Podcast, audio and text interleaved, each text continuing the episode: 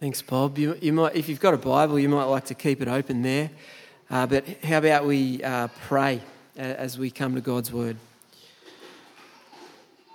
Uh, Heavenly Father, we thank you for this uh, wonderful narrative. Uh, and we thank you that you speak and that you speak to us through this. And so, Lord, we pray that as we, in time when we leave this afternoon, that we would leave uh, a changed people, that you would continue your good work in us for your glory. Amen. Uh, all religions lead to God, uh, or all religions lead to heaven. Uh, that's what they say, isn't it? Uh, uh, you know, do whatever works for you, uh, choose your own adventure. So, why not say, yes, of course, I'm a Christian, but just take up the bits of the Christian faith that you happen to like and ignore the others? Uh, why not take a bit of Buddhism if you're into some of that? Take the aspects that you like and mix it with your Christianity. Take the bits that you like from, from both. Best of both worlds, someone might say. Eh, why not pay your dues, so to speak, to the God of the Bible on, let's say, a Sunday afternoon, but then go on living for the God of material wealth during the week?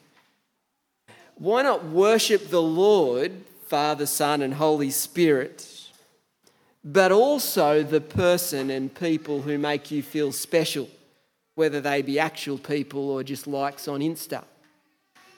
Uh, it would be arrogant uh, to say this if it was not true. But the Bible makes that massive claim, doesn't it, that there is one true God, a loving God who created all people to live in loving relationship with Him, that He is in control and He alone is to be worshipped. And that's really the message of this passage, 1 Kings 18, that Bob just read for us. But the narrative of 1 Kings, it's really the story of the rise and the fall of an empire. Chapter 18, what we're looking at this afternoon, uh, that's where the Israelites uh, God's people of old hit rock bottom. But 1 Kings, it begins on a positive note. Uh, king David is still king, uh, and though he's old, he has the kingdom in his hands. He passes it on to his son Solomon, and things are great. Israel's a world power and going from strength to strength. And you may know that real high point is where Solomon builds that magnificent temple in Jerusalem. Israel is a world power and things look good, but when things are looking good, when everything seems to be going well, circumstances go from good to bad and from bad to worse. There's Solomon, despite all of his God given wisdom falls into sin and is led astray by his many wives who worship other gods. In 1 Kings chapter 11, verse 6, we read So Solomon did evil in the eyes of the Lord. He did not follow the Lord completely as David his father did. And from chapter 12 through to chapter 16, that the decline of this great empire it continues. The, the once united kingdom, you know, of the 12 tribes or the 12 families, it breaks. It splits in two, with, with 10 of the families forming a northern kingdom and two forming a, a southern kingdom. Israel, the once world power, becomes a joke. By the time we get to chapter 17, a man by the name of Ahab is the king of the northern kingdom. And it said of Ahab in chapter 16, verse 30, that he did more evil in the eyes of the Lord than any of those before him. Yeah, this guy's bad. And already before him, there's been a whole string of dodgy rulers, but Ahab is the worst. He marries an evil woman named Jezebel, a foreigner who worships Baal, the, the very kind of woman that the Lord instructed his people not to marry. And Jezebel Queen Jezebel. She doesn't even have that popular view, you know, do whatever works for you. No, there's only one God for Jezebel. She's a Baal worshipper through and through, and she takes it upon herself to, to wipe out, to try and wipe out all of the Lord's prophets. Uh, King Ahab, he too worships and serves this, this Baal God, uh, whom he sets up an altar for in the temple that he built for this God. And this God, this Baal, was believed to be the god of fertility. Uh, not in the we want more kids sense, but in this agricultural setting that the people were living in. It, it was Baal that the people looked to for rain and a successful crop. It was Baal that the people looked to, therefore, for survival. And so, with things at an all time low, Elijah turns up out of the blue. Now, we don't know much about him at this point in the narrative, but he's the Lord's prophet, the very kind of person that Queen Jezebel is set on killing. And you may know the Old Testament prophet, it brings God's word to God's people. And that's exactly the first thing that Elijah does. He declares to King Ahab that there will be famine, that there'll be drought. The country faces famine for three years. And you imagine it, well, the people are struggling to feed themselves. And it even gets to the point where the king is considering killing his animals before they starve to death. The once prosperous kingdom of Israel is in fragments. The king worships a foreign god. Israel is in darkness. The people are desperate. And something big is set to happen. Yeah, chapter 18, Elijah comes to the king, and on behalf of the Lord, he, he issues that, file, uh, that, that challenge. He proposes a competition. Let me just read verse 19 of chapter 18. Have a look if your Bible's there. He says, Now summon the people from all over Israel to meet me on Mount Carmel and bring the 450 prophets of Baal and the 400 prophets of Asherah who eat at Jezebel's table. This is something of an occasion, isn't it? Summon the people, all the people. Uh, when I was a kid, uh, uh, I did Cubs for a little while, but they, uh, they gave me homework, so I quit. Uh, my brother did Cubs and he progressed to Scouts. And at Scouts, they would have uh, survival challenges from time to time.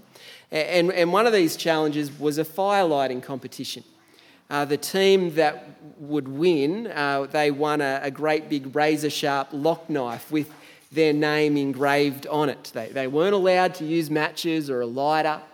And my brother's team won. I, I don't know how they did it, uh, but I remember being very jealous about this lock knife uh, which I know he, he still protects today, now from his teenage boys. Uh, here, Elijah, he, he, it's just a similar challenge, isn't it? A firelighting competition. And as Jen said, the challenge is to see whose God is more powerful, Baal or the Lord. And, and notice in verse 19, it's Elijah gives the Baal prophets the home ground advantage. You know that in sport, the home ground advantage is key. Uh, though we saw last Sunday night that it made no difference in the state of origin, uh, if that means anything to you. Anyway, typically the home ground advantage is key. Usually it is, isn't it? Uh, anyway. Uh, the Baal prophets have it. Mount Carmel is where they used to worship and sacrifice to this Baal god. But see too that the, the prophets of Baal, they also have the advantage of numbers. Uh, it's 450 prophets against one. The odds are stacked against Elijah and the Lord. Uh, verse 23, let, us look at this competition. I'll, I'll read Get two bulls for us. Let them choose one for themselves and let them cut it into pieces and put it on the wood. But not set fire to it. Then you call on the name of your God, and I'll call on the name of the Lord. The God who answers by fire, he is God. Then all the people said, What you say is good. Pretty simple challenge. The God who lights the fire is the true God. And Elijah lets the prophets of Baal go first. It's kind of him, isn't it? They prepare the bull, they call on the name of Baal, notice from morning till noon. Six hours, is that? That's a long time, isn't it? Uh, verse 26b, O Baal, answer us, we read, they shout. But there was no response, no one answered. And they danced around the altar they had made. And in verse 27, we have that wonderful uh, example of biblical sledging, or div- divine sarcasm, if you like. Uh, and if you're looking to justify your sledging on the cricket field or whatever sport, this is, this is where you go, I reckon. And we read at noon, Elijah began to taunt them. Shout louder. He said, Surely he is a God. Perhaps he's deep in thought or busy or travelling. Maybe he's sleeping and must be awakened. 450 prophets dancing around this altar for hours and hours. And you picture Elijah just sitting back, giving it to the 450 prophets. It'd be funny if it wasn't so sad. Verse 28, you notice their response to Elijah's taunting? They shout louder and slash themselves with swords and spears, as was their custom, until their blood flowed. Midday passed, and they continued their frantic prophesying until the time of the evening sacrifice. But there was no response. No one answered. No one paid attention. A God that doesn't hear is a God that doesn't answer, a God that doesn't act. The prophets of Baal dancing around for hours, all day uh, trying to manipulate their God into action, slashing themselves, yelling, trying to get his attention. They get nothing. They don't even get a response because they're crying out to a powerless God, a God that does not even exist. If you've got your Bible in front of you, just look back with me at verse 21 for a moment. You picture the scene. All these people are gathered on Mount Carmel. Elijah went before the people and said, How long will you waver between two opinions? If the Lord is God, follow him. But if Baal is God, follow him. Well, the people obviously have seen that Baal is not God. He doesn't answer. Soon they'll see that the Lord is God. He, he does answer. But this problem, it's not uncommon, is it? This problem of wavering between opinions. Yes, I'll worship the Lord, but I'll also trust in this or that. I'll worship the Lord. You imagine the Israelite of old thinking, but I live in this place where everyone around me trusts in this Baal God for the survival of the crops and therefore so will I. No. To do that is not trusting in the Lord at all. But perhaps more likely for us, all these years later on a Sunday afternoon, I'll worship the Lord. Yeah, I'll worship the Lord, the God of the Bible. I've seen the evidence. I know that He's a loving God that sent His Son to, to restore me to relationship with Him. I'll worship the Lord. But I live in this place where people trust in the bank balance, thinking that this life is all that there is. No. Or, or I'll worship the Lord, but, but on my terms and in my way, for I live in this place where the individual is their own authority. No. See, just as that Baal God in 1 Kings didn't answer, those other things that we worship today ultimately will not answer. They will not come through with the goods. And that's a huge claim, isn't it? It's a massive claim. Uh, we, um, we this morning were playing with some of um, our kids' friends and their families and thinking about their world, the way they view the world. This life is all that there is. Uh, he who makes the most money wins. And the Bible claims there's a loving God who made you to live with and for him forever. It's a huge claim especially when those things may appear to meet our needs for a time, as we choose whatever tickles our fancy. Uh, the bold claim of the Bible there's a loving God who made us to live in loving relationship with Him. We're not to trust in or worship any God other than Him. Our hope my hope, it's not to be in my family or a comfortable lifestyle or part of another religion that I happen to like, but solely in the Lord, the God who answers by fire, as Elijah is about to show us. Do you notice that the prophets of Baal, they had all day to call out to their God, dancing, yelling, cutting themselves. Elijah doesn't have all day, but see what he does. Verse 30 he repairs the altar of the Lord, which is in ruins. In ruins because the people hadn't been worshipping him. And he takes those 12 stones, 12 stones representative of the 12 tribes or families descended from Jacob, a, reminder of the Lord's unbroken covenant. And he sets up the altar with the, the bull and the, the wood, and he digs the trench. And then, to remove any doubt of trickery, he gets the people to cover it with water, not once, not twice, but three times, drenching everything and filling up the trench. And he prays, verse 36. His prayer is wonderful, isn't it? O Lord God of Abraham, Isaac, and Israel, let it be known today that you are God in Israel and that I am your servant and have done all these things at your command. Answer me, O Lord, answer me, so these people will know that you, O Lord, are God and that you are turning their hearts back again.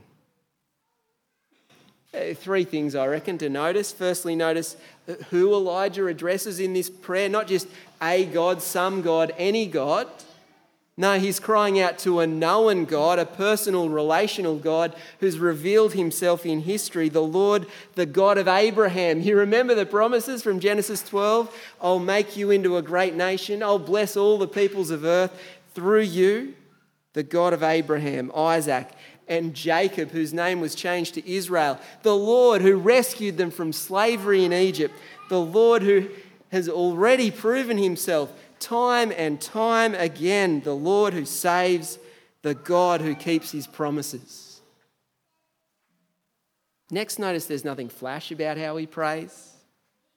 No, no, shouting, no dancing, no cutting of himself. He's not trying to manipulate this God that he prays to into action, but he simply speaks.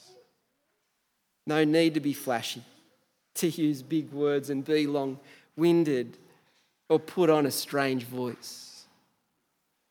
And the final thing to notice about Elijah's prayer, its purpose is to ask the Lord to come and show himself. Do you see that? Elijah wants all these people gathered, those who don't know the Lord, to see him and trust in him. The prayer is not about Elijah but it is a prayer for the people. Verse 37 O Lord, answer me, so these people will know that you, O Lord, are God, and that you are doing what? Turning their hearts back again. Elijah desperately wants the people to know that the Lord is God and that there is no other, and that the Lord is turning their hearts back. Isn't that a wonderfully gracious thing to do? The Lord who rescued these people from slavery, and now they're dabbling in these other gods.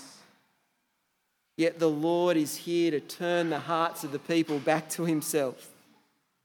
And we see that after prayer results come verse 38 the fire of the Lord fell down and burned up the sacrifice.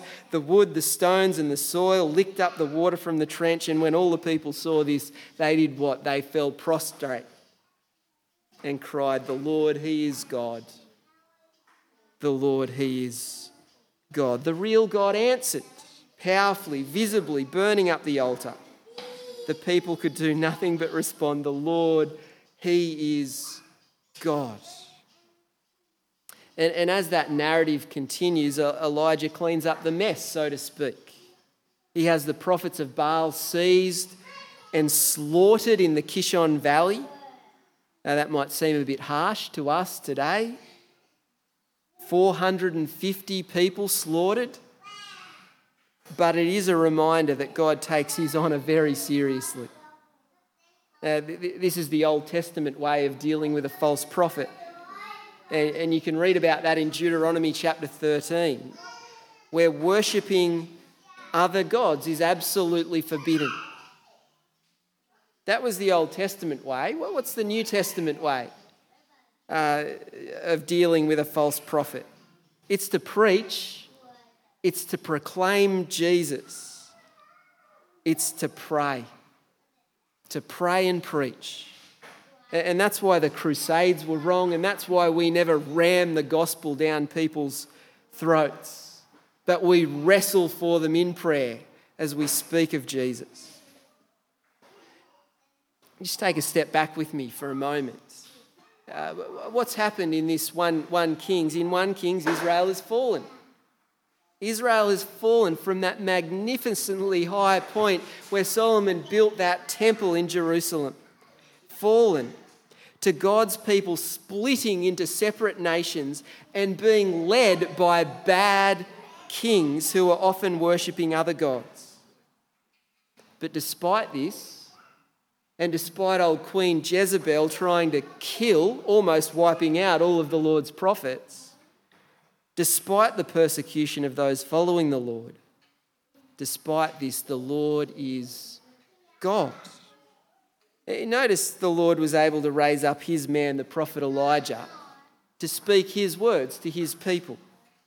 And notice the Lord had control over the seasons, the very thing that that Baal God was meant to be in control of. And notice that against and despite the overwhelming odds, the Lord, He is God. And it's remarkable, isn't it, that today this same God continues to call people to Himself, to turn our hearts away from the bank balance and the choose your own adventure and the family and the whatever else, and to the worship of Him. And today we don't have a prophet on a hill calling fire down from heaven. But we have Jesus, the Son of God, who entered history and gave himself for us. That the consequence of us turning away from the Lord might be dealt with. And we have God the Holy Spirit turning our hearts back again that we might live in loving relationship with this God who made us. That we might become a part of, not God becoming a part of our plan, but that we might become a part of His grand plan. Now, I reckon you've done reasonably well listening there this afternoon. So, we're going to finish up. And I, I want to finish up by just saying the same thing that Elijah said to the people, really. What did he say? How long will you waver between two opinions? Stop wavering between two opinions. If the Lord is God, follow him. If the Lord is God, worship him. If the Lord is God, center all of life around him. If the Lord is God, live for Him and no other thing. But if not, we'll just go and do some other thing. How about we pray? Dear Heavenly Father, we want to thank you for the way that on that mountain uh, you used uh, drought, famine, uh, as a huge visual aid to show that you are God and there is no other. Uh, Heavenly Father, we pray that you would remind us of who you are so that our hearts might always turn to you.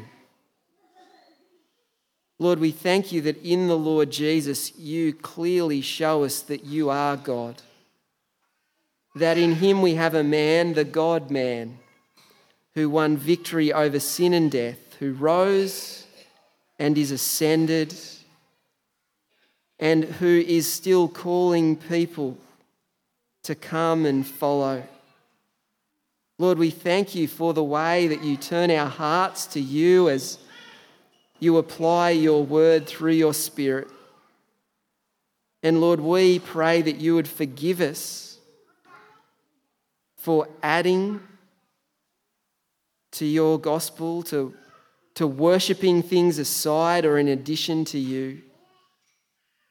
And we pray, Lord, that you would help us leave this place with a great resolve to live for you and no other.